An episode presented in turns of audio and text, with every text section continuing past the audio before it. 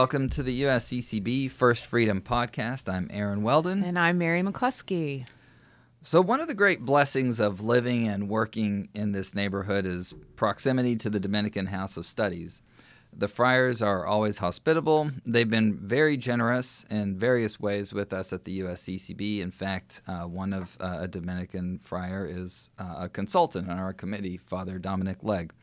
Um, they also have this fantastic initiative called the Thomistic Institute, which exists to promote Catholic truth in our contemporary world by strengthening the intellectual formation of Christians at universities, in the church, and in the wider public square.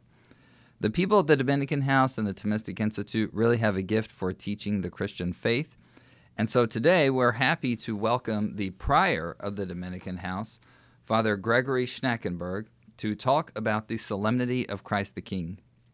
Father Schnakenberg serves as an assistant professor in ecclesiastical history. He obtained his doctorate in history from Oxford. Father Schnakenberg, thank you so much for joining us. Or Schnakenberg, not Ferd. Thank you so much Close for joining enough, us. Yes, yeah, thank you. It's a pleasure to be with you here today. Uh, looking forward to it.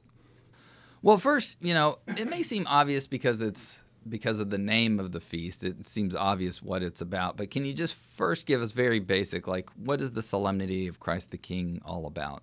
Sure. Well, like any uh, feast day in the church's calendar, it has a number of different aspects. Um, but in, in, in sort of a nutshell, in its most basic uh, meaning, it's a feast that celebrates Christ's universal dominion over all things, over all creation, that he reigns over all. Um, and that's true both because of who he is, um, that he is God, and so in his divine nature, um, all things are subject to him, all things were created through him, as the Creed says, so he has power over all things. But it's also true because of what he's done as well. Um, he ransomed us on the cross, he purchased us, um, and so he is our king, um, both uh, through his nature and through his actions um, uh, as a man as well, as both God and man, our creator and redeemer. So the feast really celebrates that, that universal kingship, that universal dominion of Christ, um, which is also a celebration of the, the things he's done for us um, in his capacity as our redeemer as well. Father, real quick, just a solemnity. What is it distinct about solemnity? Sure. So in the church's calendar, um, we have different ranks of feasts. Uh, the church attaches different levels of importance uh, to different feast days, uh, which ones are sort of more primary uh, than others. And a solemnity is the highest rank of feast. So it's given prominence over other days in the, uh, in the year. And we celebrate uh, the Feast of Christ the King, the solemnity of Christ the King, um, on the last Sunday in ordinary time. So it takes precedence even over a what would otherwise be just an ordinary uh, Sunday, uh, a solemnity has the highest rank. It takes precedence over over everything else. I mean, it's interesting to hear the way you describe what it's about because I think the way most people would, if you just hear Christ the King, the main thing they probably think of is just, oh, well, Jesus is so powerful. Like power is probably the first thing that's going to. But what you mentioned was sort of a lot of basic Christological doctrine it's, it's just that's a different way of probably it might be different than how people think of it. That like Christ is King because he's God and man because he's because he's ransomed us on the cross. That's probably a different angle than most people would. Yeah, I mean, I think obviously both are true, right? We can certainly affirm God's power, God's glory, God's uh, dominion um, in virtue of His uh, divinity, um, and that's definitely something we want to affirm. You know, God's omnipotence um, and that he guides all of creation in his providential care. And so Christ's kingship uh, and lordship over the universe, you know, definitely embraces that. Um, but I think we also then want to affirm that he has a particular relationship with us and those in the church uh, who he has redeemed and saved, and so he's our Lord in that way as well. Uh, it's it's both and here. Mm-hmm. Well, now this may seem like a funny question to ask, um, and I, so, so I want to put it the right way. Um, I think I think there's a sense in which Catholics can understand um, the idea that Jesus is the Lord over all things. Um, but we just said like it's a solemnity, so it's not just a feast day. Right. Um, so this so this is really important feast day. Um, but then, why does something that seems like such an obvious fact need a feast? And I guess the to to explain what I'm saying. Like, Um, I don't think we have a feast of Christ the healer, although obviously Christ is is a healer as well as a king. Or there is a feast, I believe, of Christ the priest, but it's not really something most people would even know about. Um, so why does this one kind of like take it seen as so important? This this office or this of Christ, Christ as King. You know, he's I'm talking about as priest, prophet, and king. Why is this one so important that it deserves a solemnity? I think uh, there's a couple of ways to, to answer that question. One I would say is that the church tends to emphasize things that are uh, overlooked or, or, misunderstood in the popular mind. And so I think the kingship of Christ is one of those things where we might affirm it sort of notionally. I don't think many Catholics would disagree with the idea of a, applying the title of king to Christ in some way. But it may not really be something that um, is sort of a living reality in every Christian's life. Uh, it's something that might need to be um, understood better so that we can uh, sort of put into practice what that teaching means in the in the human person. Whereas I think that when it comes to Christ's priesthood or Christ as healer, people obviously turn to Christ for healing all the time. That's something that's probably doesn't need quite as much uh, elucidation for people to kind of get that. Um, but when it comes to Christ's kingship, that might be something that's sort of misunderstood or marginalized in, in the practice of the faith at different levels. And so the church tends to want to stress things that might not be getting the attention they, they probably should. And I certainly think when the feast was instituted um, by Pius XI, that's something he felt that um, this was a teaching that needed to be to be stressed at that time, and so that's how it ended up on the calendar in its present feast. Although it certainly has a lot of ancient echoes in the in the scriptures and um, in earlier periods as well. Well, and I think you know people tend to look at you know oh, the king. What is the well? There's we have the king of England, and we have mm-hmm. so you know it, now, my understanding is the feast was it's instituted in 1925. Yes, 25. Yeah. Okay. So, and you know, that time we had, you know, there were, and I think it was the modern day kind of vision of there were kings, right? Is crum was beginning to crumble a little bit, right? But Absolutely, like when you yeah. think of king, you think, um, you know, oh, on a throne with a crown, a very distant kind of. But I think what you're saying is the church really wanted to help people understand no, a king is really a servant of his people. He is looking out for them. He is he has dominion over them, as you said. But um, so it seems to me. I mean, would you say that that's that's kind of the direction the church might have been going in? Is like, no, really, let's look at what it means, the Catholic perspective of what it means to be king. Christ is king. Right, um, and that there's a relationship there between each individual and Christ as their Lord, and He seeks to, to kind of guide us and lead us to good things, to provide for us the way a, a good uh, king who's also a servant uh, would do so, um, and to, to help us uh, lead us towards uh, towards the good, and that He can give direction to us as individuals and society um, to try to build a you know a kingdom of justice and peace, as the as the preface for Christ the King says.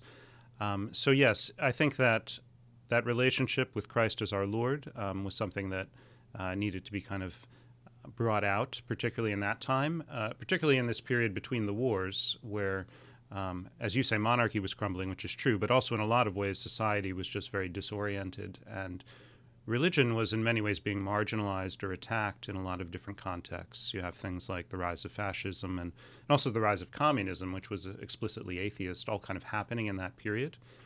And so Christ's kingship was sort of being marginalized as religious faith itself was being sort of pushed out of society.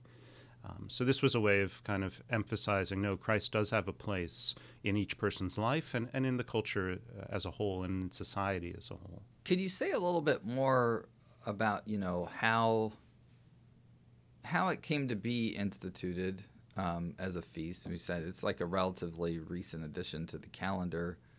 Um, but then you're also pointing out that it has echoes in in church church history and different maybe not the feast day itself or maybe maybe the feast day itself does have some echoes in church history like how does because it, it seems like i don't know that may it may be surprising to a catholic to hear like oh the the bishops can just look and the pope could just say this stuff is happening in society so we're going to institute a feast day to address it um, what i mean like right. that seems sort of or or were there were there some kind of precedence for it before for something like that before? Well, I think the the application of the language of Christ as King has uh, sort of deep roots in the Scriptures. Right, kingship is all over the Scriptures uh, in different ways. Um, if you just uh, go back to the early history of Israel, um, at the beginning, God is their king, right, in a very very direct way. Uh, and the people at a certain point want to have a king like the like the other nations around them, and God uh, permits that, but He also sort of warns them that you know there's uh, reasons why this might not entirely work out for for your good. And then you have the whole history of sort of kingship in Israel, um, with kings that are sort of a mixed bag. Some are very good, some are not so good, uh, and some are certainly um, prefigurements of Christ in in their goodness. So uh, King David, King Solomon, and, and so forth. Uh, they are not without their flaws, but they prefigure Christ in some way. And then when we get to the, the New Testament, of course, Christ is um, quite clearly adored as king uh, by you know the Magi from the moment you know shortly after his, his birth, and is uh, described as a king. Um, you know, at the end of the New Testament in the, the book of Revelation, at the end of all time, but also in Christ's own parables, he makes references to to the King who will bless those who are faithful and so forth, um, and that points back to himself. So the language of kingship uh, is something that develops quite richly in the scriptures and is applied to Christ. So when it came time um, to sort of look at how Christ was being understood in society in the time of Pius XI and the sort of marginalization of his his place, Pius did institute a, a new feast, but it was a new feast that wasn't sort of a new doctrine or a new teaching. It was simply sort of taking from the, the tradition something that was already there and just making it a little bit more explicit. Mm-hmm. Just like we have other feasts uh, in the year um, of things that are that are in the scriptures or in the tradition, whether it's the Marian feasts like the Immaculate Conception or if it's something like the Feast of the Sacred Heart. All of these things are part of the deposit of faith. They're they're found in the tradition, but they they find new expression in the liturgical uh, year, and um, that's that's something that can develop. Well, speaking of the liturgical year, you know, one thing that's sort of interesting about this feast is that when it was uh, first instituted, it was connected more with the feast with All Saints. Um, yeah. And and even still, like on the old rite, that that's where it still falls on the calendar. The, but most Catholics are going to celebrate it on at the end of ordinary time. And I think there are different reasons for pl- for the different placements. Um, so, which I think it's helpful or kind of illuminating. It might be to kind of think about why. So can you tell us like what what's kind of the rationale behind the two different the different placements? Sure. Yeah, it's a really interesting kind of thing because it shows you how the same feast can have sort of different emphases. So originally, when Pius XI established the feast, he put it on the last Sunday in October. And he said that that was um, appropriate because it was coming near the end of the liturgical year, and so it sort of crowned the mysteries of Christ's life that were already celebrated. Um, but he put it before the Feast of All Saints, and so it um, sort of highlighted Christ's kingship both over the church in the world at present, um, with then following, uh, being followed by the Feast of All Saints, where Christ reigns in heaven over those who have been been glorified. So it sort of was put between the two. Um, and so, yeah, the, sort of the church militant on one side, the church triumphant on the other side, um, as kind of to use classical terms, with the, the Feast of Christ the King in the middle. October was also a month um, associated with a lot of events that weren't that were kind of anti-clerical. Really, you know, you had the Russian Revolution had taken place in October in 1917. That uh, meant the rise of Marxism, and um, you know, which was officially atheist. Uh, the fascists had come to power in uh, Italy in October of 1922.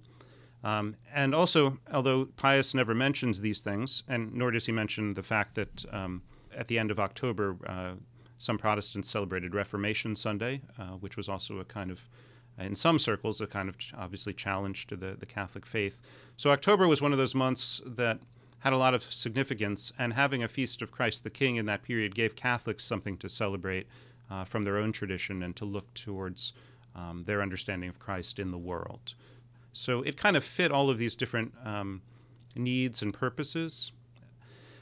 After the Second Vatican Council, however, uh, they kept the Feast of Christ the King, but they decided to put it at the end of the um, season of ordinary time, the, the end of the liturgical year, because what they wanted to stress there was Christ's uh, eschatological kingship. That is to say, that at the end of all time, uh, at the resurrection of the dead and so forth, Christ will reign over all things. And so it looks to the completion of Christ's work uh, in the world with the, um, the kind of the final consummation of all things. So that kind of eschatological focus was stressed a little bit more after the, after the council. So we can kind of see the logic of that in the present liturgical calendar.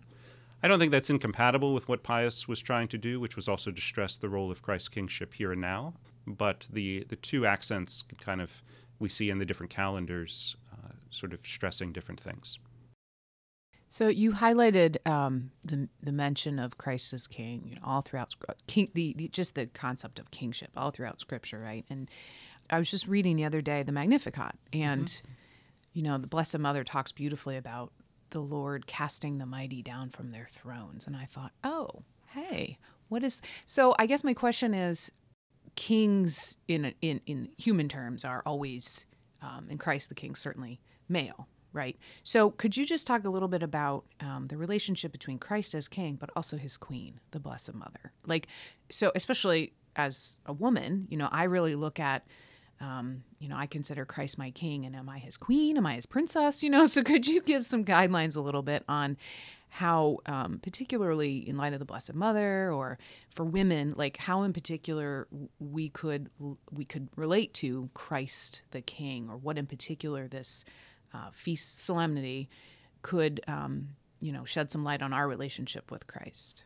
Sure. Well, um, I mean, classically, queens, in their own way, participated in the, the kingship of the uh, of the king, and so we can speak of Mary as uh, queen, uh, participating in some way in Christ's own kingship. That uh, the the uh, dominion, power, influence, and so forth that he holds um, as a good and, and perfect king um, in some ways she shares in, and she can also um, intercede on behalf of the uh, of those who come to her uh, seeking aid and supplication and so forth. Um, Mary is, uh, in her queenship, a kind of perfect representation of what it means to um, to reign with Christ as one who is um, both his servant, but also is the great beneficiary of his many many gifts and graces. And in some sense, we're we're called to look to her then as a model in the church, um, because the church is uh, taken as Christ as Christ's bride, and so has a kind of participation in His kingship um, as His bride, and all of us share in the royal or priestly or uh, kingly dignity of Christ in our own life. You know, as, as priest, prophet, and king, Christ shares that with us in some way through our baptism. And so when we exercise kind of good guidance, dominion over our own words and actions and thoughts, and, and build up the kingdom, we are acting in a in a kingly way, um, and so we share in that too. And Mary, as the um, kind of model of a perfect queen, is a kind of good example of what that looks like in the in the human person. So I, I can be king too, king queen. Exactly the same the same um, yeah royal dignity that flows from Christ is shared and extended to every baptized person. Uh, and Mary kind of shows us how that how that's done best. Well, you know, every year, one of the resources that we provide at the from the USCCB, from our office, from Committee for Religious Liberty, is we provide some commentary on the readings every year on the lection, some mm-hmm. lectionary notes, and it's kind of a fun exercise to to look every year because you really see how the different readings look at these different facets of Christ's kingship or look at different types of imagery, just as you were saying, the the way the, the placement of the feasts in the calendar kind of look at different elements, mm-hmm. different yeah. aspects. The the different kinds of readings too do this. Um, is really striking. This in this year, it's it's all about it's all using the shepherd imagery and this idea that pretty much my understanding is that ancient Near Eastern cultures pretty much all talked about good kings as shepherds. Yes, yeah. And so so then the Old Testament naturally is using that type of language and there are just some interesting things on, in looking at that. I mean, one of the things, and, and actually in St. Thomas Aquinas commenting on the shepherd psalm, um, Psalm 23, um, which is the psalm for this year's for on, in the readings this year, the where it says the Lord is my shepherd.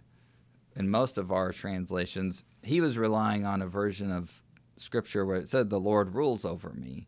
Being a shepherd is, is a way of ruling. Um, so anyway, but there are other different years they focus on different things. Christ as being preeminent, or right. um, or Christ as the one who bears witness to the truth, or things like that. So could you comment on um, how did the different readings reveal different aspects or facets of of Christ's kingship?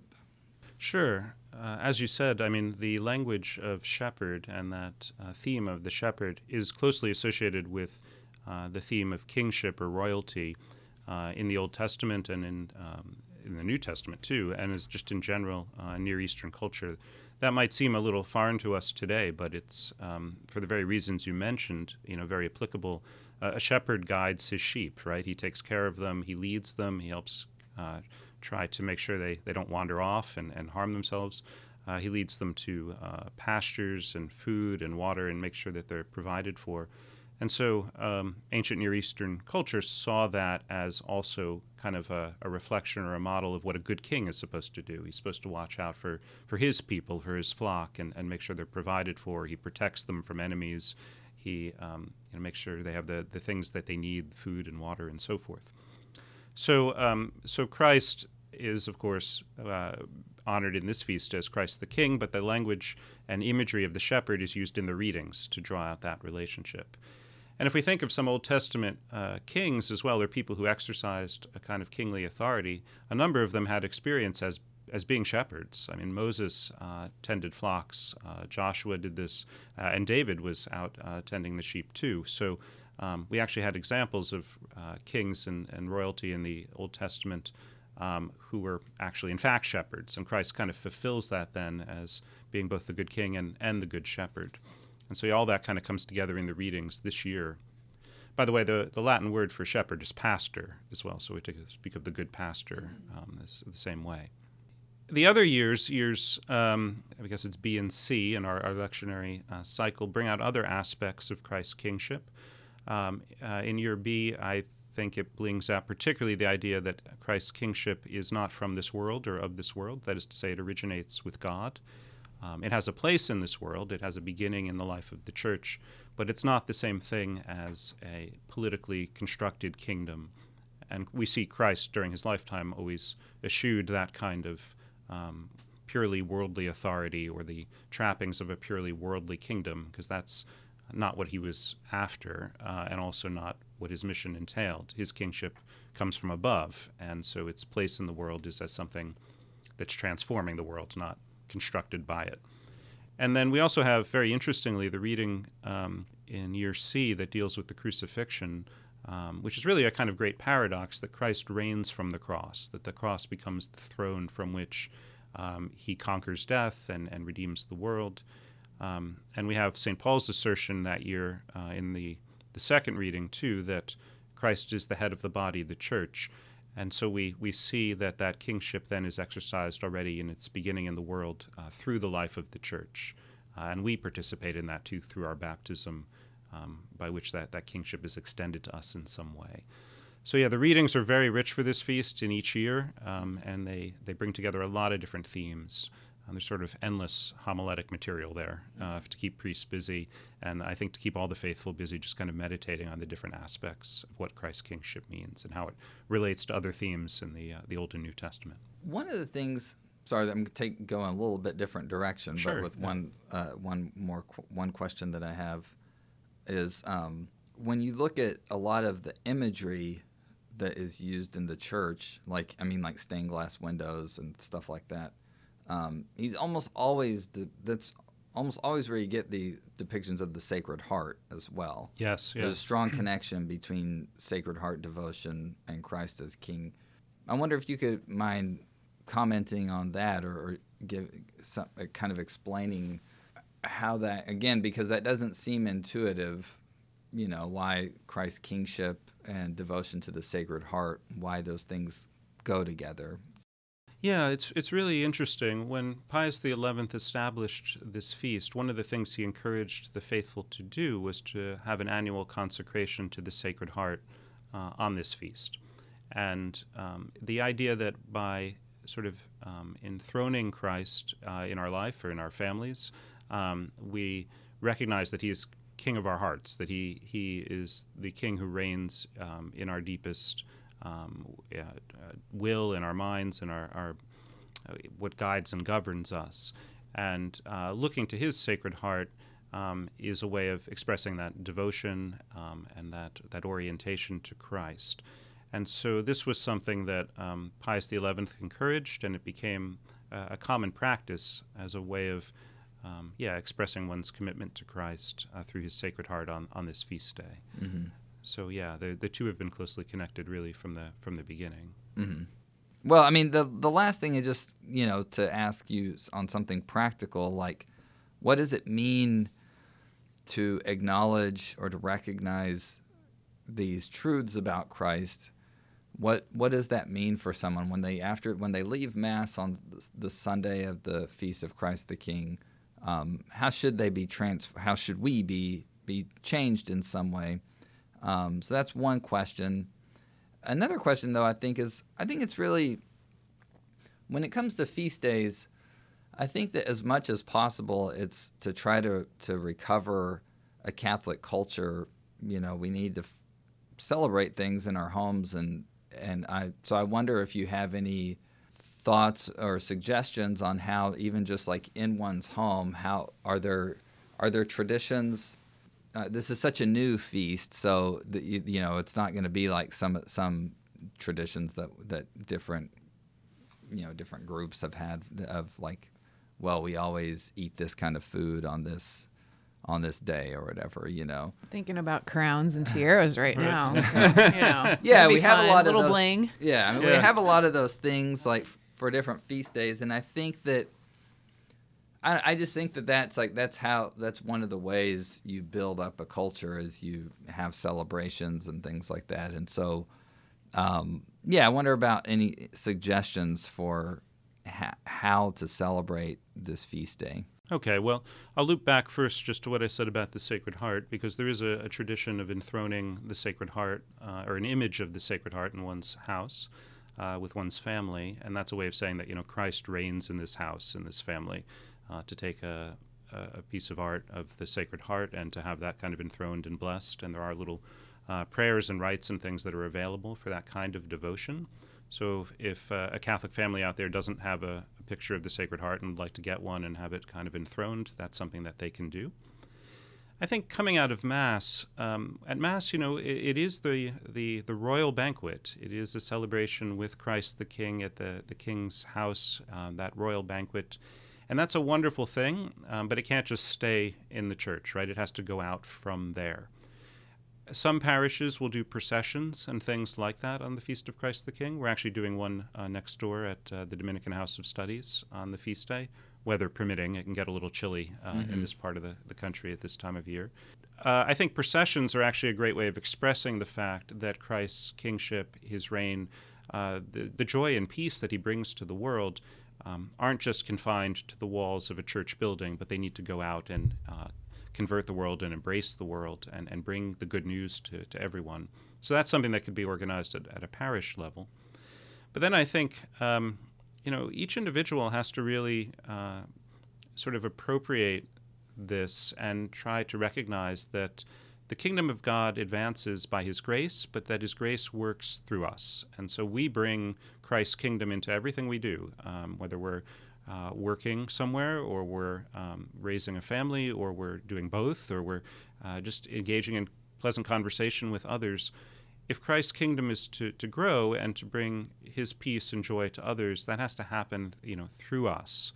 And so I think that the deepest meaning of this feast is to both honor Christ for who he is, but then to also recognize that he wishes to also act through us in extending that king, that, that kingdom, you know, thy kingdom come as we pray in the Our Father, right?